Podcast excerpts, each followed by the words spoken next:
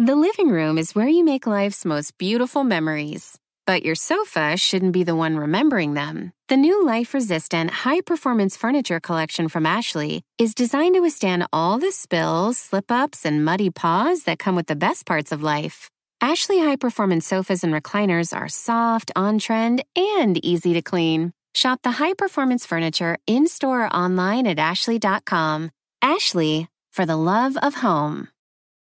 The Wilderness is brought to you by Honey, the easiest way to save money when shopping online. Midterms are coming fast and making the right choice is crucial. In the spirit of informed decisions, we're holding the first ever Q&A with Honey, Oh, no. the free browser extension that's making sure you never overpay again. Let's get this town hall started. Oh. Questions? How does Honey plan on making my daily life better? Whenever you shop on 30,000 sites, Honey automatically finds the promo code with the biggest savings and applies it right at checkout. Nice. But who's going to pay for all that, huh? The government? No, Honey is free, free to install and always free to use. Yes, you in the back. How does How does Honey make money? By excluding Tommy?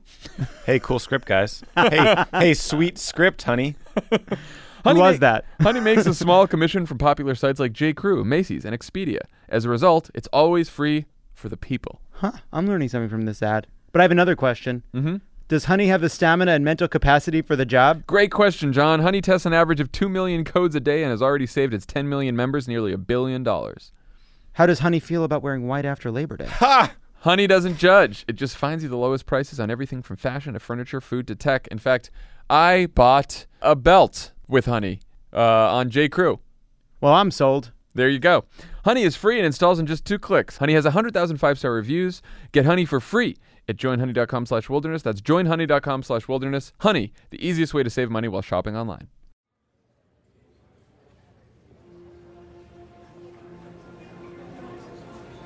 I stand before you today as a candidate for the Democratic nomination for the presidency of the United States of America.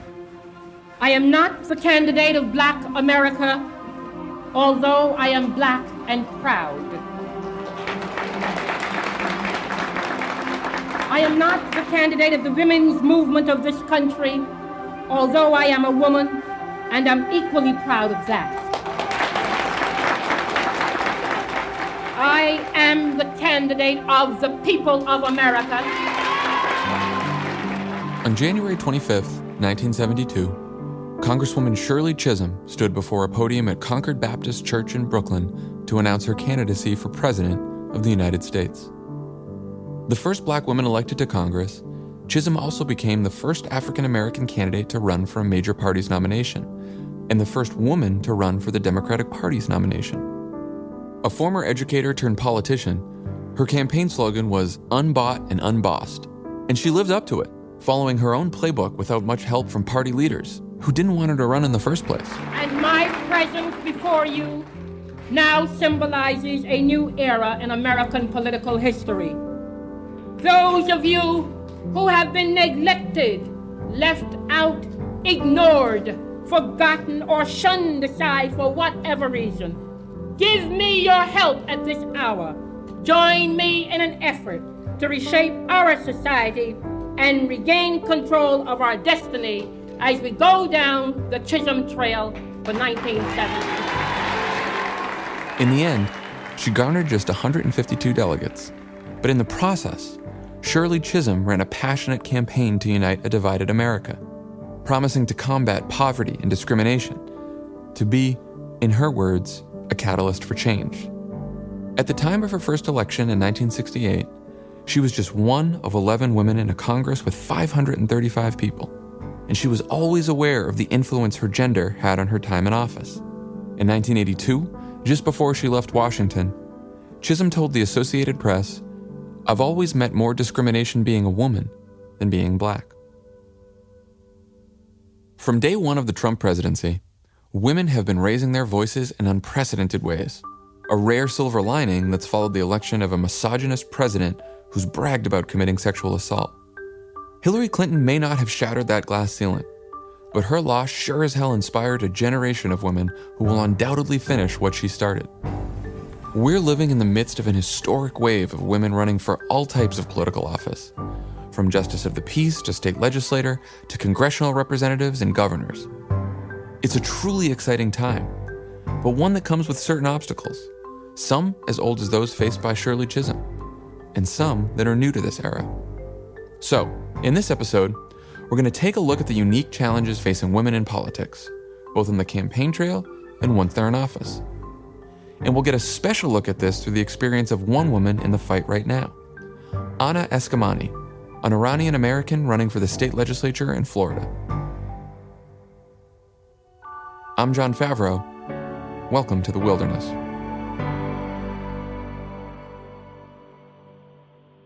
I think to talk about women's political participation is to go way back to think about how they've been engaged politically in terms of activism and advocacy, but then to also recognize the barriers that they faced in having a voice in electoral or what we would call formal politics in terms of voting and then running for and holding elected office.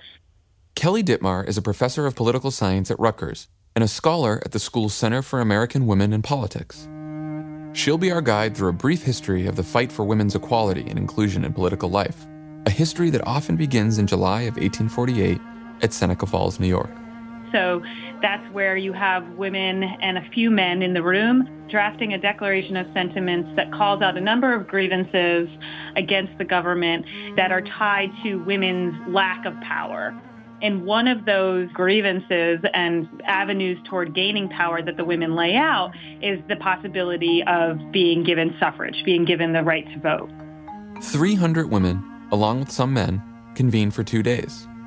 In the end, their declaration of sentiments and resolutions extends beyond the right to vote into matters of property ownership, a right to an education, equal pay, more employment opportunities, and a general insistence on equality and liberty for women. To give you some context for the world in which many of these women were living in 1848, a woman's husband represented her to the outside world. He controlled her body, and in many states, any property she brought to the marriage. Women were defined by what would make them the best possible wives and mothers. In ways both subtle and overt, they were encouraged to be passive and submissive. It was even deemed inappropriate for women to speak publicly before a crowd that included men and women. So it's safe to say that not everyone was fully on board with the sentiments that came out of Seneca Falls. Some people thought that politics was dirty and corrupt, and if women got involved, it would corrupt them. So there were women who felt like we're making a difference by doing our philanthropic work, our volunteer work, our advocacy in other ways. They felt like they could have a sort of moral high ground in these political debates by not being a part of the process by not being at the ballot, that it would potentially reduce their political influence and power, interestingly enough. Others thought that women didn't have the capacity, that women didn't have the education or intellect. Others thought that it was not women's role. So there are these really great advertisements from anti suffrage organizations at the time. One classic one is a woman with her votes for women sash, you know, classic to the movement, and she's literally juggling a pot and pan, a baby, a broom, and a ballot. And the idea was like, how could they do it? The actual text on that advertisement was, can she do it? And what's interesting about that argument is that we see those same questions confront women in politics today. The idea that they can't balance what are meant to be their private role expectations or responsibilities with a public role. Good thing that was 170 years ago, and women never hear that kind of thing today, right? But I digress. After Seneca Falls and the conventions that follow, the movement stalls out for a little while historically and temporally is in the middle between 1848 and 1920. You, of course, have a civil war.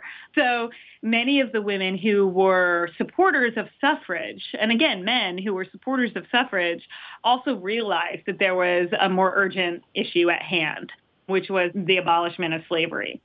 Many in the suffrage movement were also strong abolitionists, and vice versa. Elizabeth Cady Stanton, Susan B. Anthony, and Frederick Douglass, for instance. And so, as Kelly mentioned, when the Civil War breaks out, many women's rights advocates put the cause on hold to fight for the abolishment of slavery. But in the years that follow the Civil War, things get more complicated. All those who are disenfranchised, black men, black women, and white women, are fighting for the right to vote.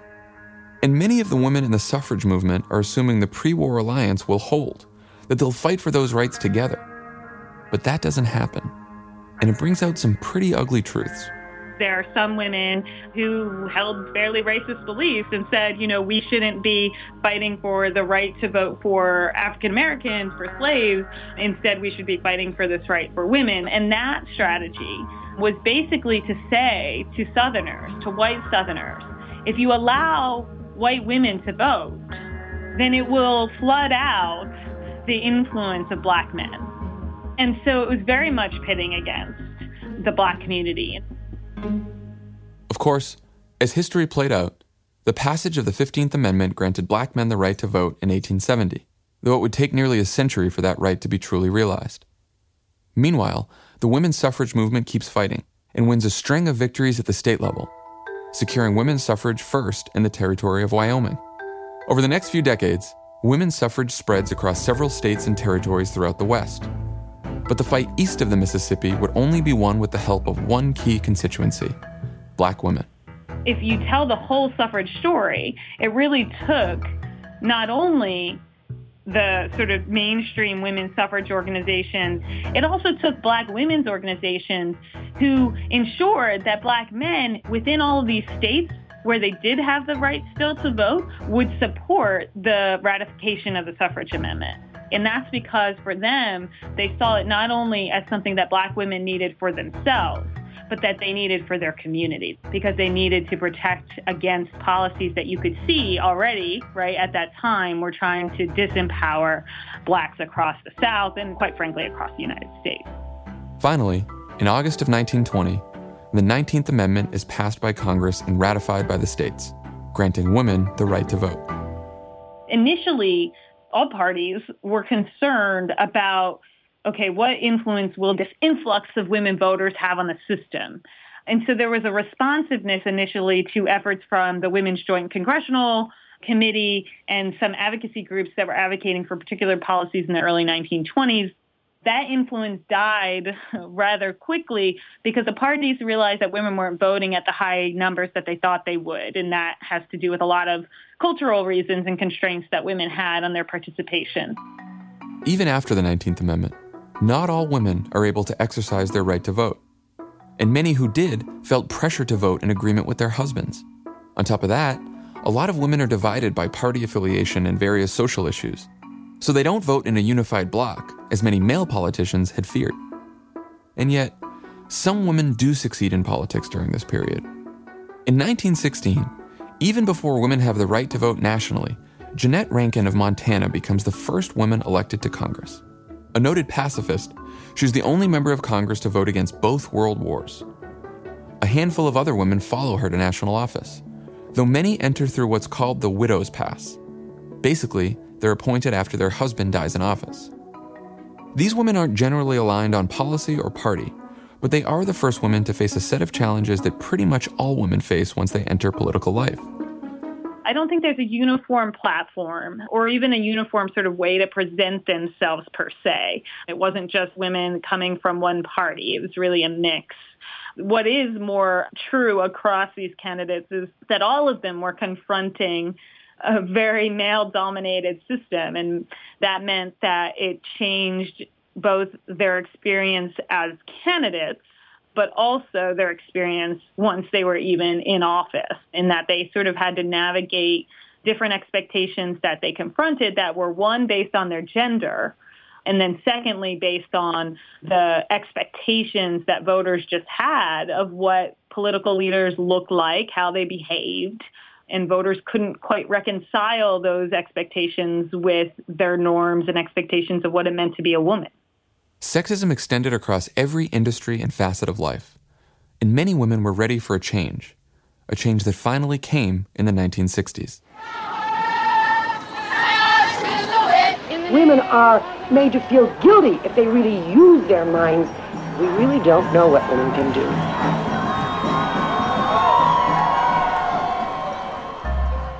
The women's liberation movement, which gained steam in America and around the world, achieved a slew of cultural and political victories for women. There was JFK's Presidential Commission on the Status of Women, headed by Eleanor Roosevelt. the passage of the Equal Pay Act of 1963, the passage of the Civil Rights Act of 1964, which also included employment protections on the basis of sex, and the passage of the Voting Rights Act of 1965, which did away with the voting barriers that had for so long plagued black men and women. Shortly after, several black women rise to the national stage as Democrats. There's Shirley Chisholm, whom we talked about earlier. I have faith in the American people to recognize the talent, energy, and dedication which all Americans, including women and minorities, have to offer. And Barbara Jordan, the legendary Congresswoman from Texas, who becomes the first African American woman or man to represent a southern state since Reconstruction. We have a positive vision of the future founded on the belief that the gap between the promise and reality of America can one day be finally closed. We believe that. Voices like theirs push the Democratic Party to adopt the principles of the women's movement. Around the same time, in 1972, is the fight over the Equal Rights Amendment, which would have enshrined in the Constitution equality under the law, regardless of sex. The amendment passed both houses of Congress, but failed to get ratified by the necessary three fourths of state legislatures. It's a big defeat for women's rights, but it also drew battle lines over family values and traditional gender roles that would continue to sort women across the country into different political parties. Those lines would harden even further after 1973, when the Supreme Court made a decision in Roe v. Wade that legalized abortion in the United States.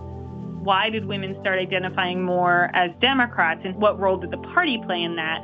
It is in large part due more to the agendas of the parties and their willingness to embrace some of the women's rights agendas of the 1970s, where you start to see that ideological split.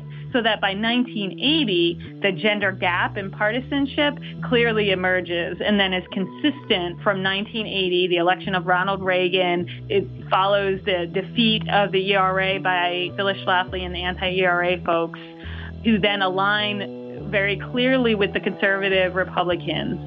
And then that really pushes that gender gap that we see through this day.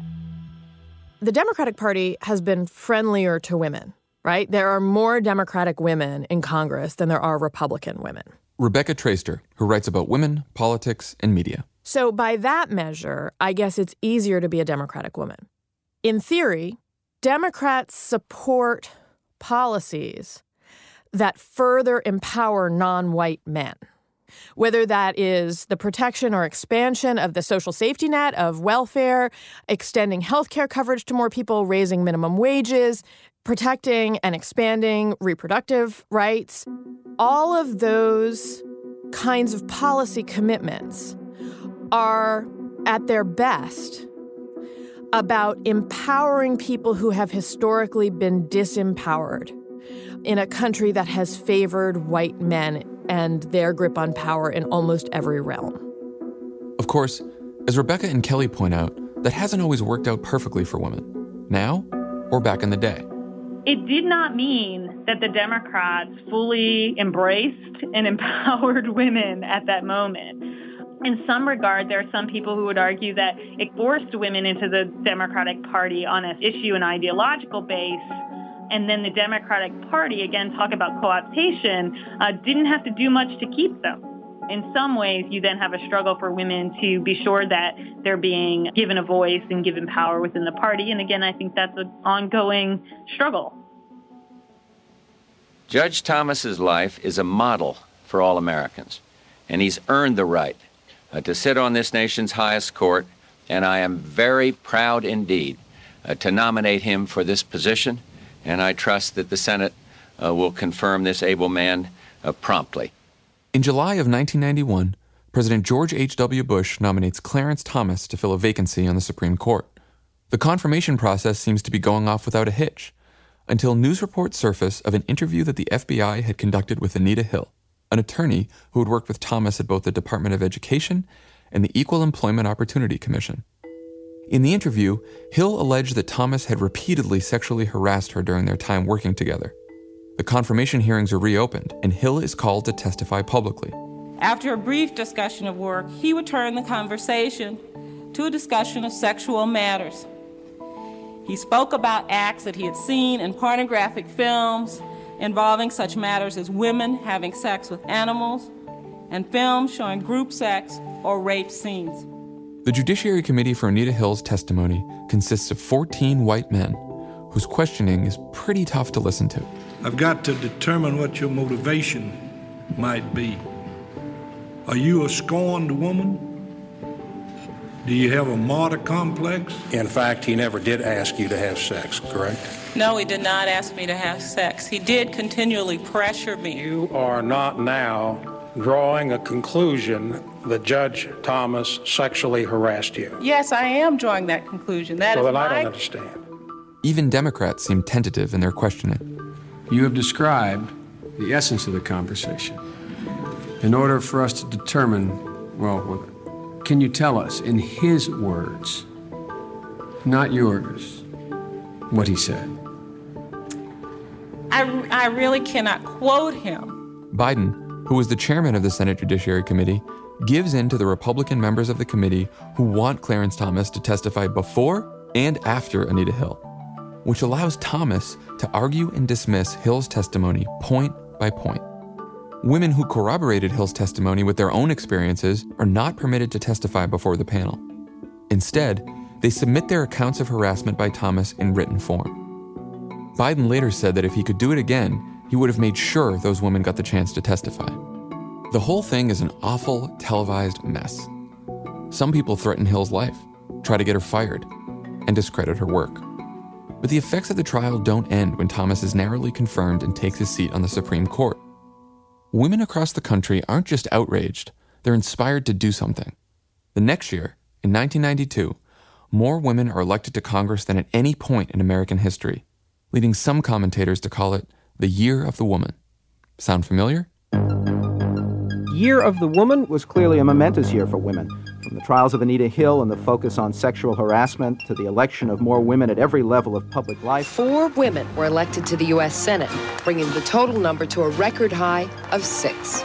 Just a mom in tennis shoes. Dianne Feinstein and Barbara Boxer become the fifth and sixth women in the U.S. Senate. My tennis shoes are going back to the United States Senate to speak for thousands of families. It's not until 1992 when we talk about the year of the woman that we see at least some significant increase and jump in women's representation at the congressional level and at some state legislative levels across the country. So that year we saw somewhat of a jump, but remember, we doubled the number of women in Congress that year, and we got up to a whopping 10%. The election of 1992 also propels Bill and Hillary Clinton to the White House and marks the beginning of a complicated chapter for Democratic women. On one hand, there's Bill Clinton's relationship with the young White House intern, Monica Lewinsky, which leads to his impeachment in the House. Clinton doesn't receive the kind of widespread condemnation we'd expect today. Even the legendary feminist Gloria Steinem writes a New York Times op ed in his defense. But Al Gore later said that the president's behavior was so damaging to the party's reputation that it helped cost Gore the 2000 presidential election.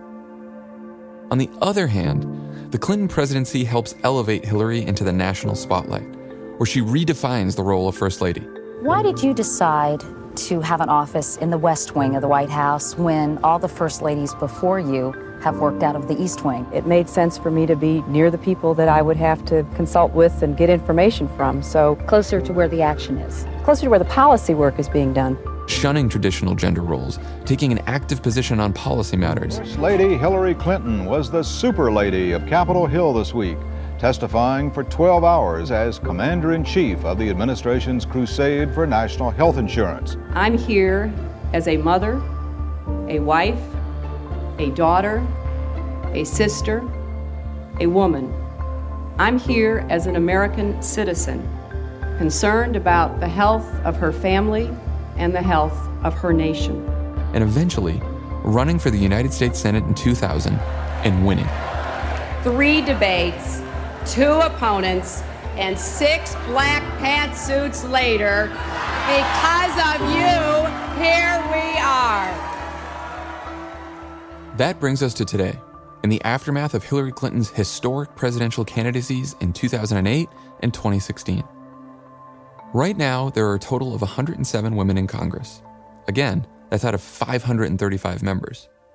Currently, six women are serving as governors. Of course, that's out of 50. And of the 39 women who have ever held that title, not one of them has been an African American woman. Hopefully, Stacey Abrams of Georgia will change that in November. These numbers are low, very low. So we're going to take a moment here to talk about the particular challenges facing women who run for office or currently hold office. Celinda Lake, longtime Democratic pollster, offers some important context for this moment. We work with a Canadian firm comparing attitudes in Canada and the United States. And they wanted to ask a question that they have used to predict sexism. And the question is Our society would be better off if the man were the master in his own home. And I said to them, "Oh man, I really I get what you're getting at. I want to ask that question, but can we modernize the language a little bit?" Because I just think a whole bunch of Americans will not answer yes to that. And they said, "No, no, no. This question really works. Trust us." So we said, "Okay, we'll ask it in Canada, the United States." 53% of Americans agreed with that statement that our society would be better off if the man were the master in his own house. 63% of American men agreed with that. 23% of Canadians agreed with that, 17% of Canadian women. So, other than you and me, Jon, moving to Canada, um, we've got to fix sexism in America. Isn't that stunning? It is. Stunning and sad. It makes you feel like we haven't moved too far from the time of Seneca Falls. Kelly Dittmar talks about how this kind of sexism presents challenges for women in politics we all have expectations of what it means to be a man or a woman, and those are gender stereotypes, right? So women are supposed to be more passive, they're not as strong, but on a positive side, you know, they're more honest, things like that. And those stereotypes persist. We also then have expectations that are tied to candidacy or office holding. If you look just at the presidency, right, arguably the most masculine office, we talk about our president as the first father of the nation, or as some of my colleagues would talk about it in terms of heroic masculinity, that they are sort of the heroes and the models of the nation, that they are these sole actors, they act alone, and they embody some of these really traditional expectations of sort of patriarchal norms, right?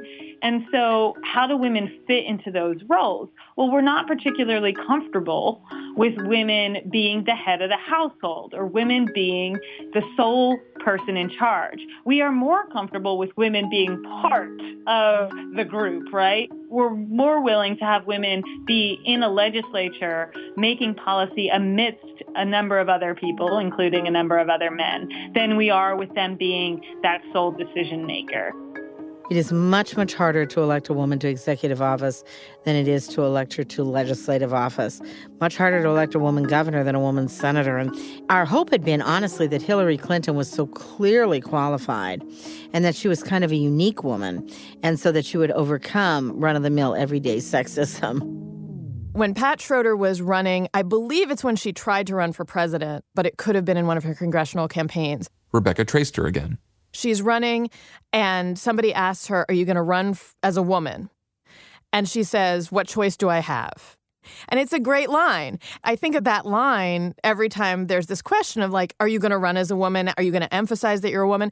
And the answer and what you're supposed to do strategically really depends on context, on the race. And that's something that Hillary Clinton did not do in 2008, in part because she was being advised by Mark Penn and others who were like, don't play the girl thing, right? I mean, she says things like, we're going to break barriers but doesn't say what those barriers would be or give any hint of what they might be because she was really instructed. Now, this campaign has taken all of us into uncharted territory as a party, as a nation, as individuals. And yes, I think we can be both proud and grateful that we are breaking barriers and changing history for the good. Well, the question was if Iran were to launch a nuclear attack on mm-hmm. Israel, what would our response be? And I want the Iranians to know that if I'm the president, we will attack Iran. And I want them to understand that. We would be able to totally obliterate them. She talked like a tough guy. Like she said, we can't be patsies with China. It's like she was running as Jimmy Cagney. And it didn't create the emotional bond that you could sort of imagine could have been created if she'd said, look, we're going to do this history making thing together.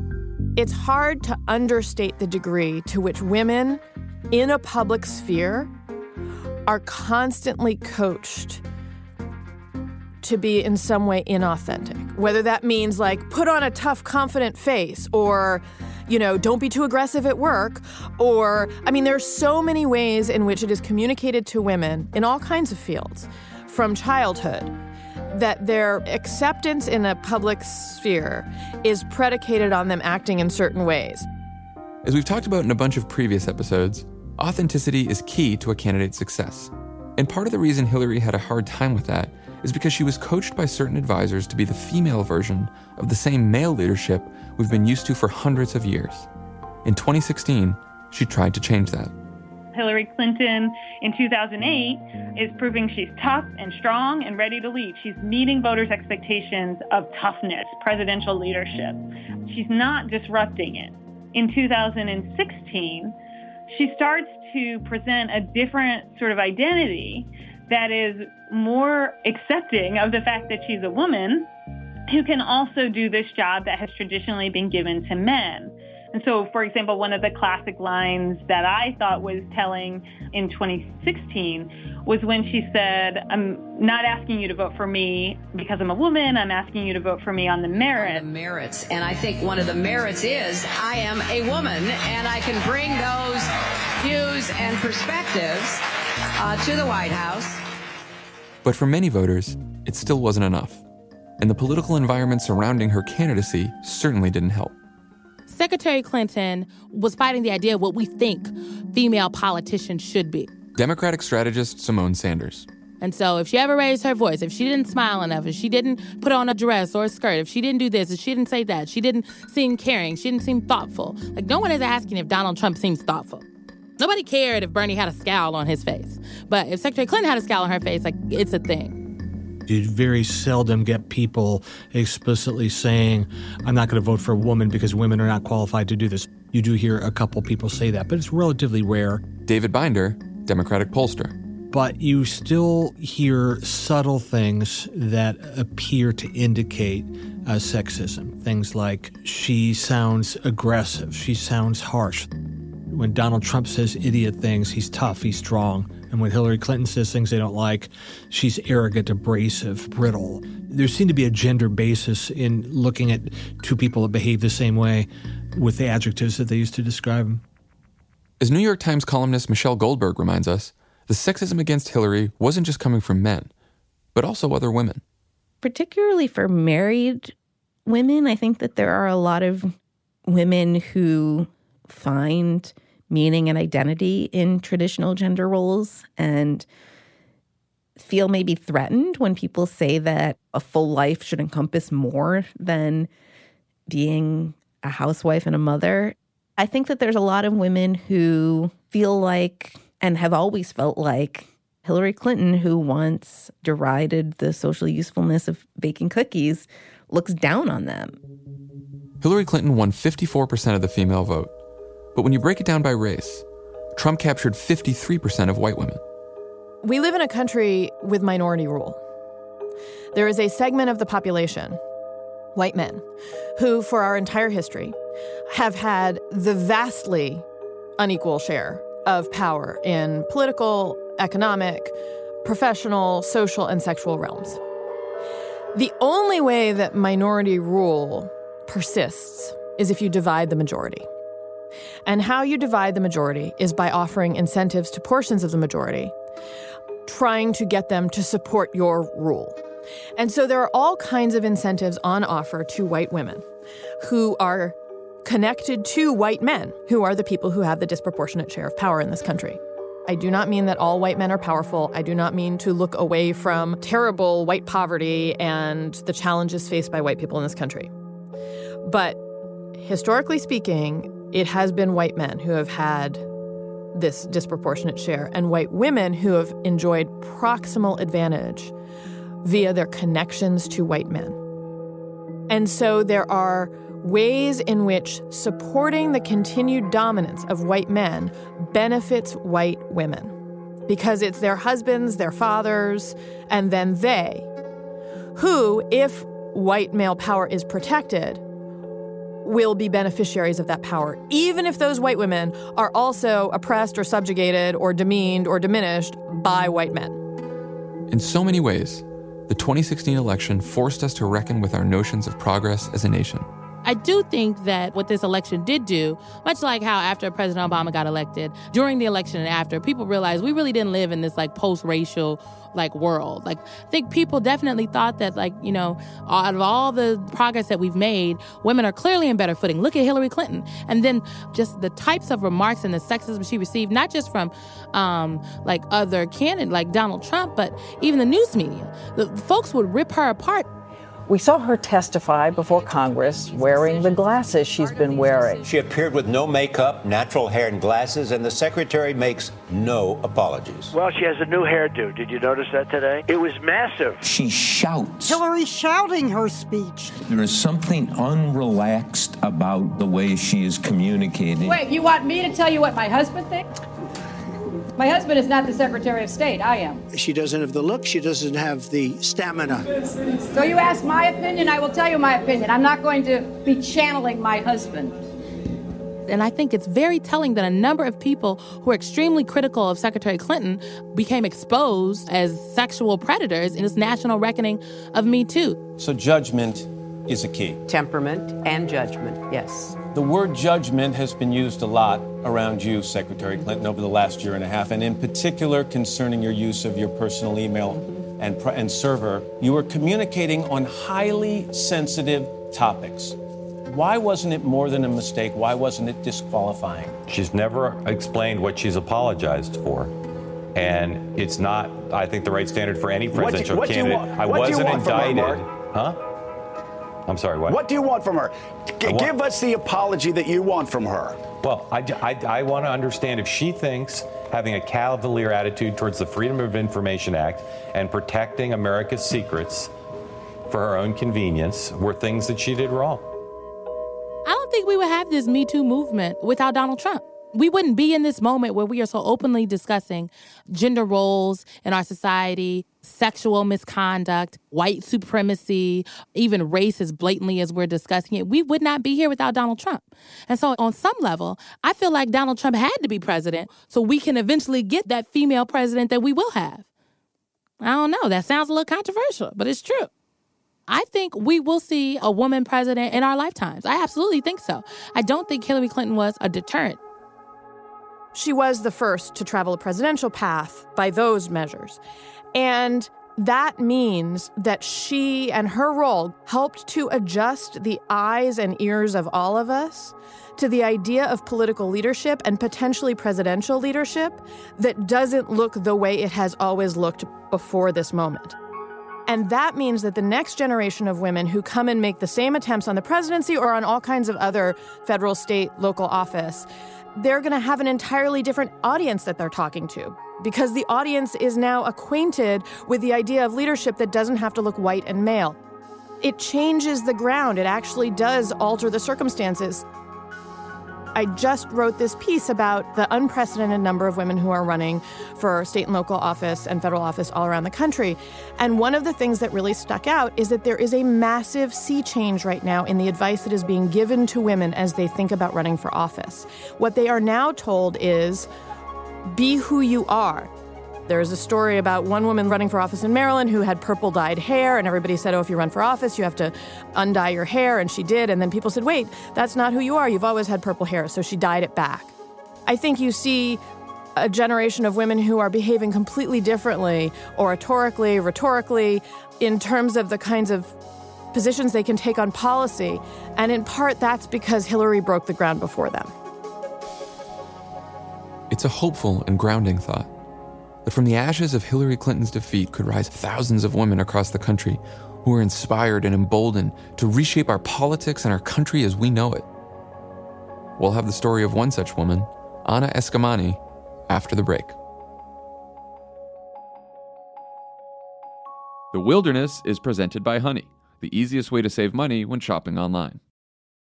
The Wilderness is brought to you by Swell. When you're at the grocery store, are you a stickler for reading the labels on your food?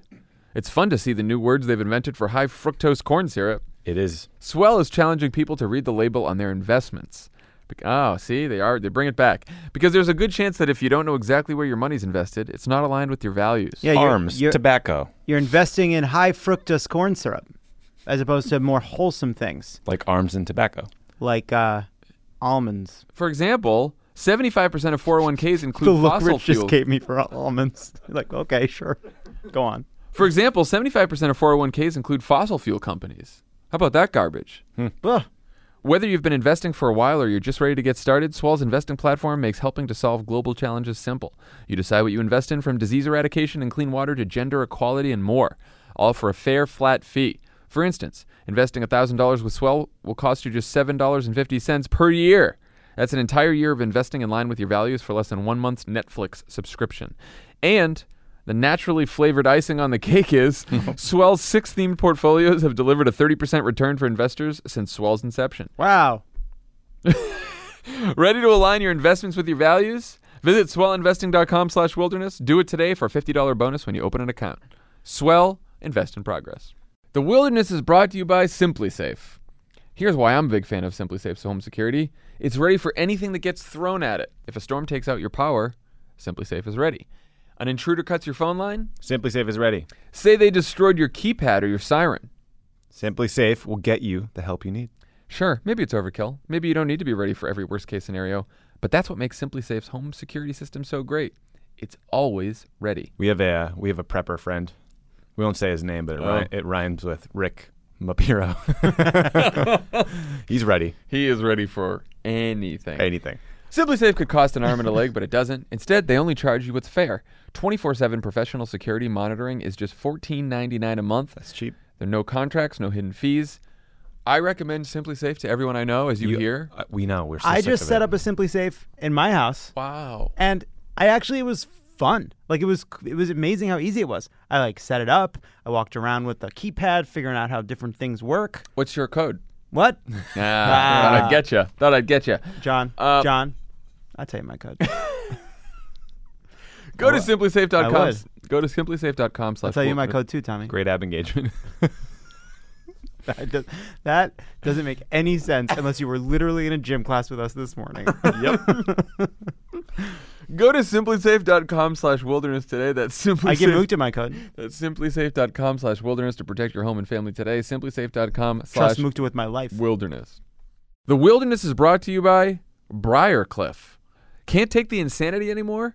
Oscar winning filmmaker Michael Moore returns with the movie that will end the madness. That's a big promise, Michael. Fahrenheit 11.9. New York Magazine calls it a must see and claims you need to see this film. Seems redundant, but I guess that's what a must see is, huh?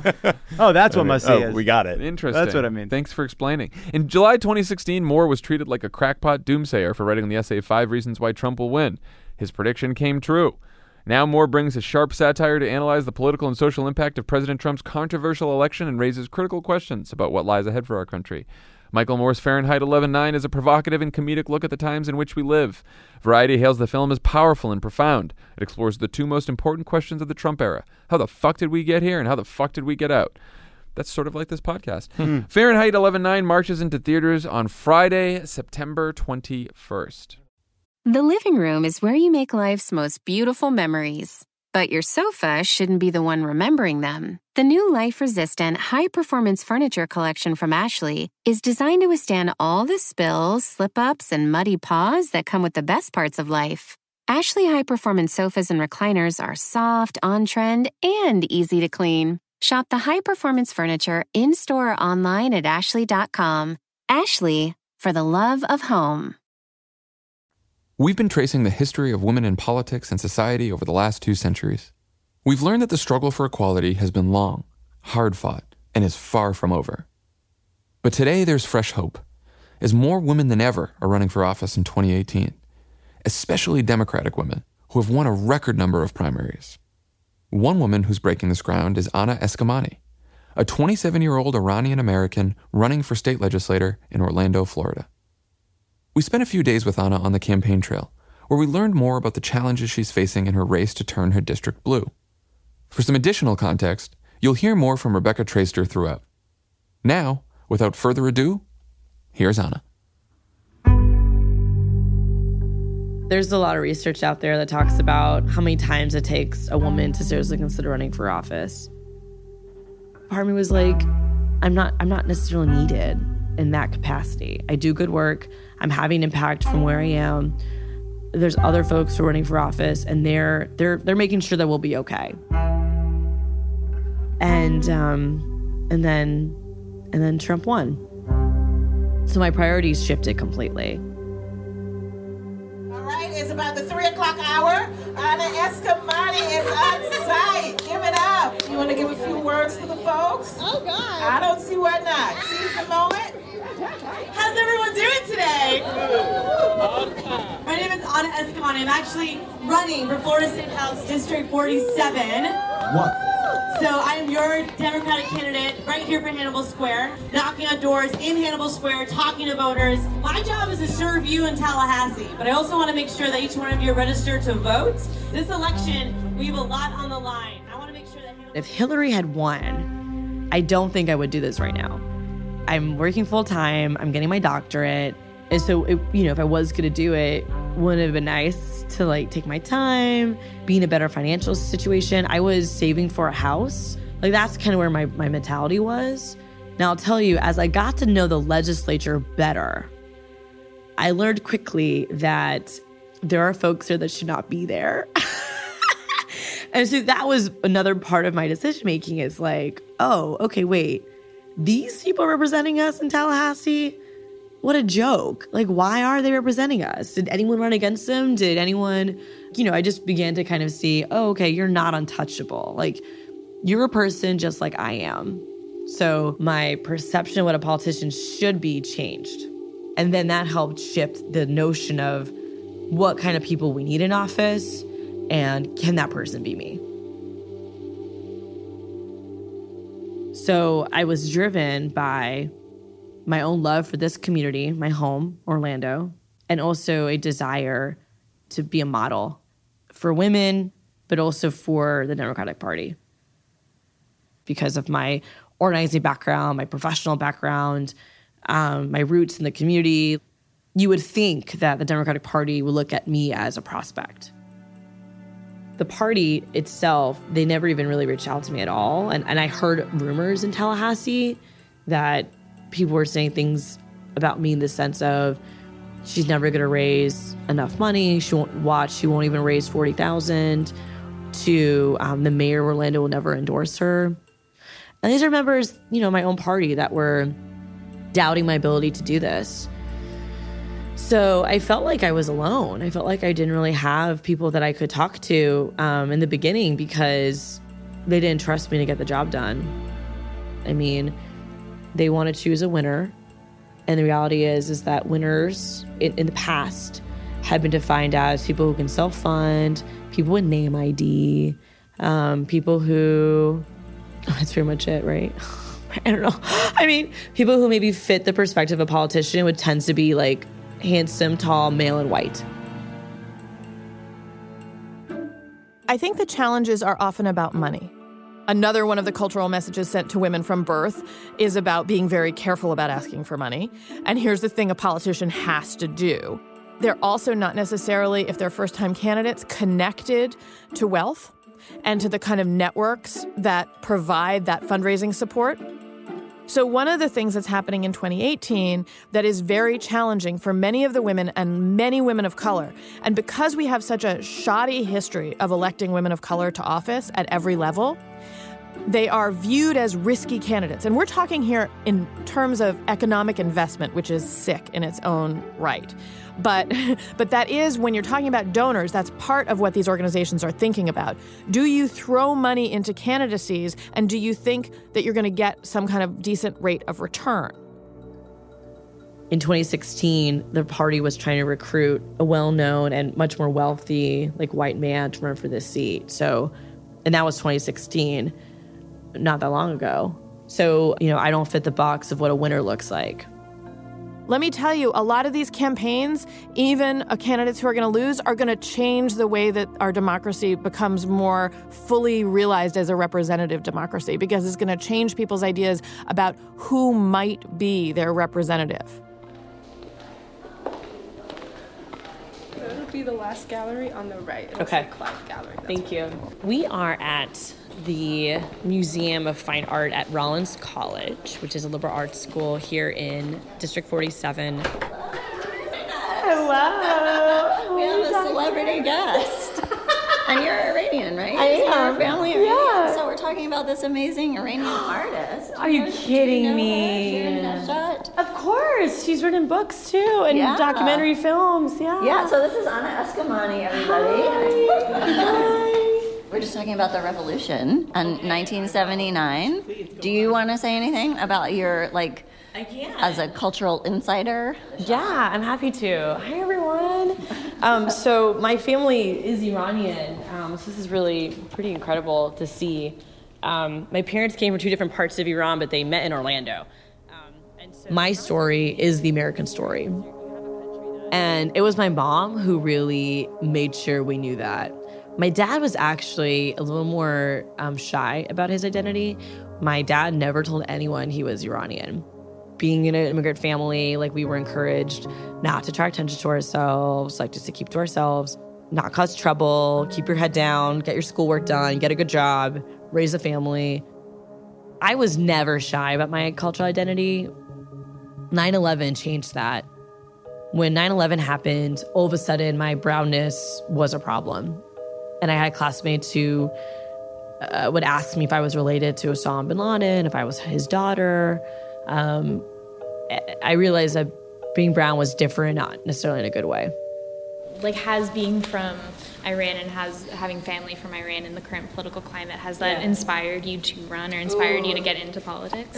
Yes, that's such a great question. So there's a um, a, a quote that uh, many, especially Iranian women, philosophers often refer to, and that's being political is innate to being Iranian, because you have a country that has really been tarnished by politics, and the value of voting in a free country versus voting in Iran where elections are stolen was also very important. And I would go to the polls with my parents um, and just watch them vote. Because we were working class, there wasn't time to get political.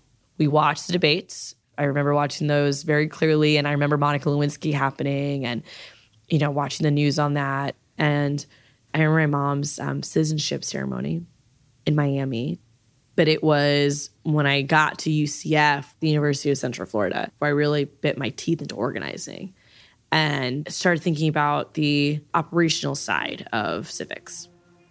So it was the summer of 2010 where I was a vice president of the Iranian student organization. My twin sister was president. We were doing um, human rights petitions. And I was like, all right, I'm ready. I'm going to register to vote to be a Democrat.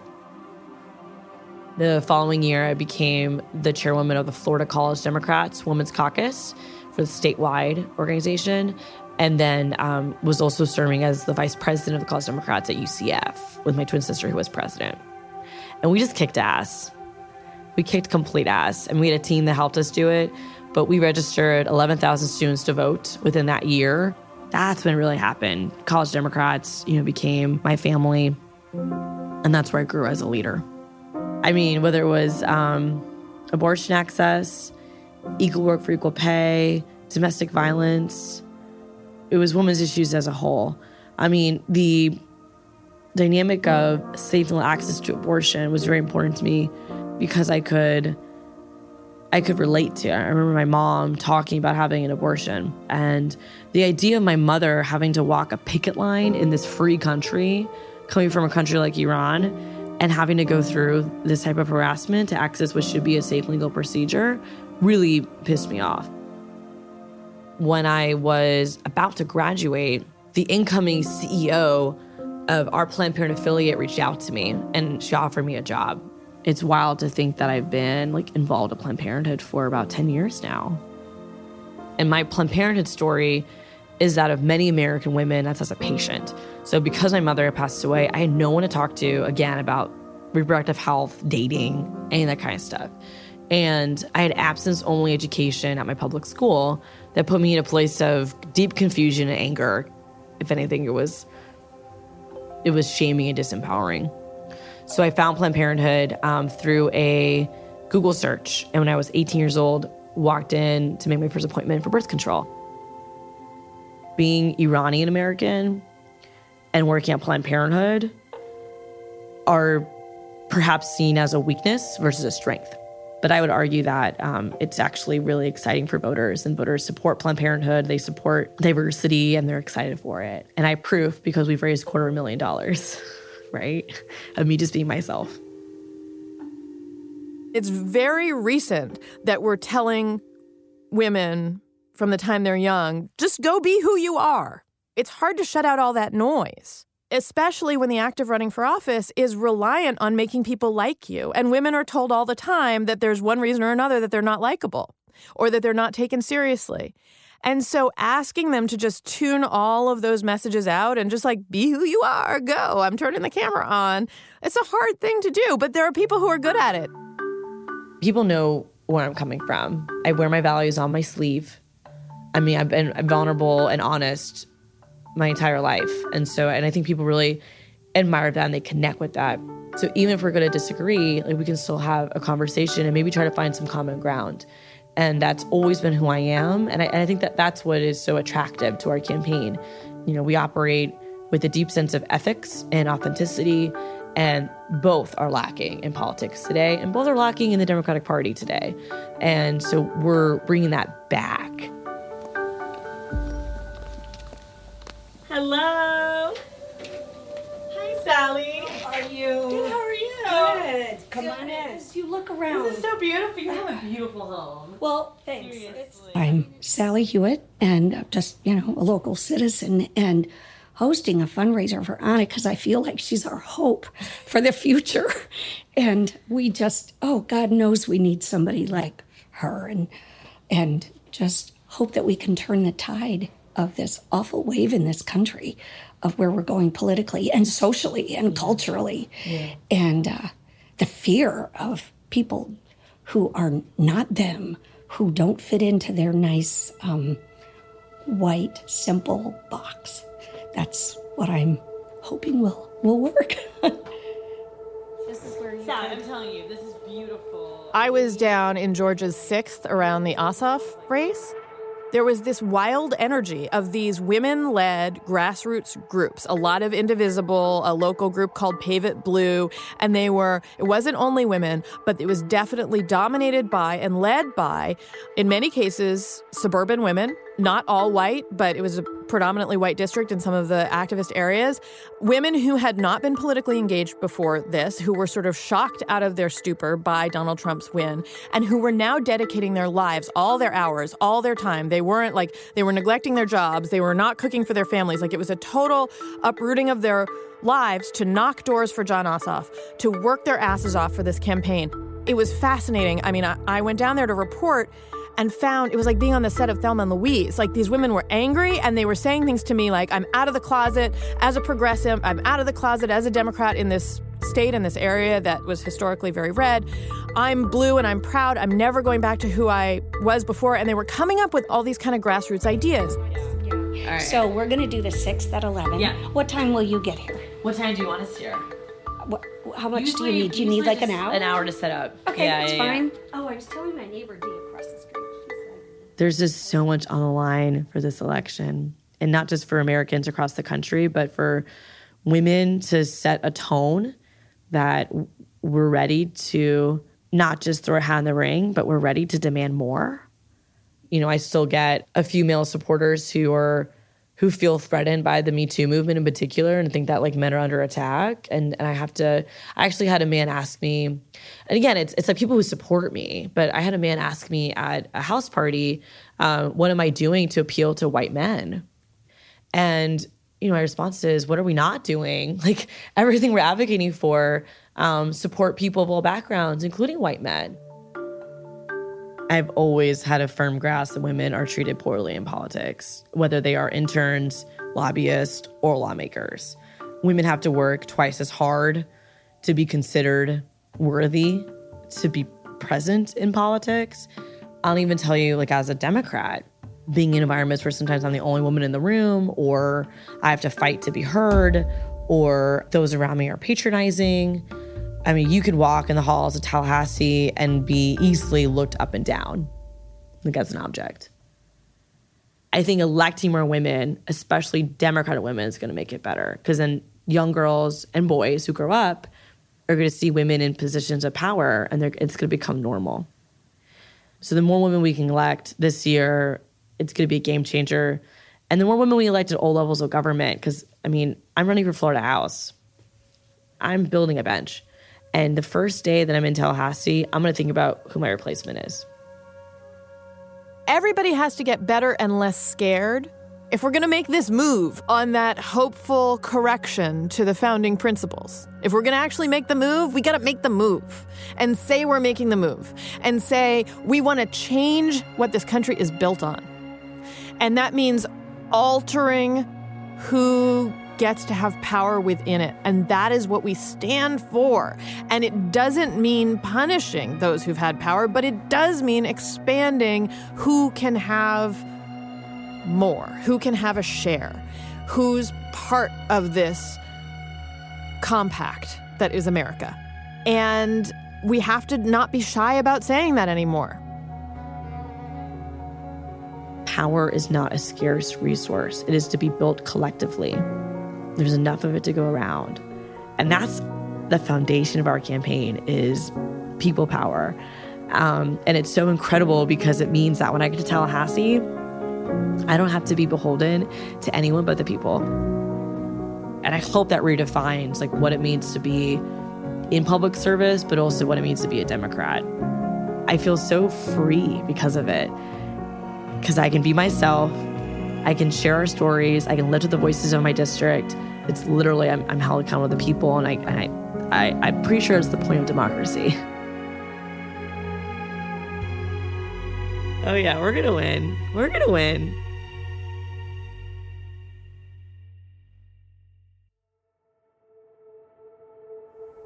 The Wilderness is written and directed by me, Jon Favreau of Crooked Media.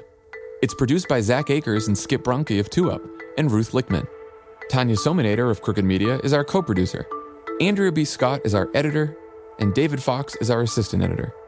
Our archival producer is Rebecca Kent, and our archival researcher is Gianna Jefferson. Music by Marty Fowler. Sound design and mixing by Joel Robbie. Tracy Leon is our lead interviewee researcher. Additional writing from Zach Akers and Andrea B. Scott. John Maynard and Dan Kelly were our recording engineers. Fact checking by Anna Altman. Promo segment editing from Allison Grasso. Agency services from Ben Davis at WME.